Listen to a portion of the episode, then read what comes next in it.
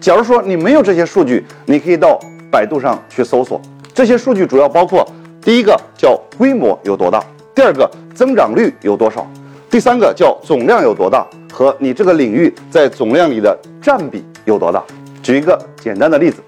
就像软件行业一样，如果一个软件行业它的行业痛点是成本很高，而且不系统，最后并且各种软件的兼容性非常差，但是软件行业呢又具备了巨大的机会。因为它有将近一万亿的市场含量，而且每年还在保持百分之三十的增长，到二零二一年将会有三万亿的市场空间。那这个细分领域呢，占比在百分之三十，也就是有九千亿的市场空间，有非常大的想象空间。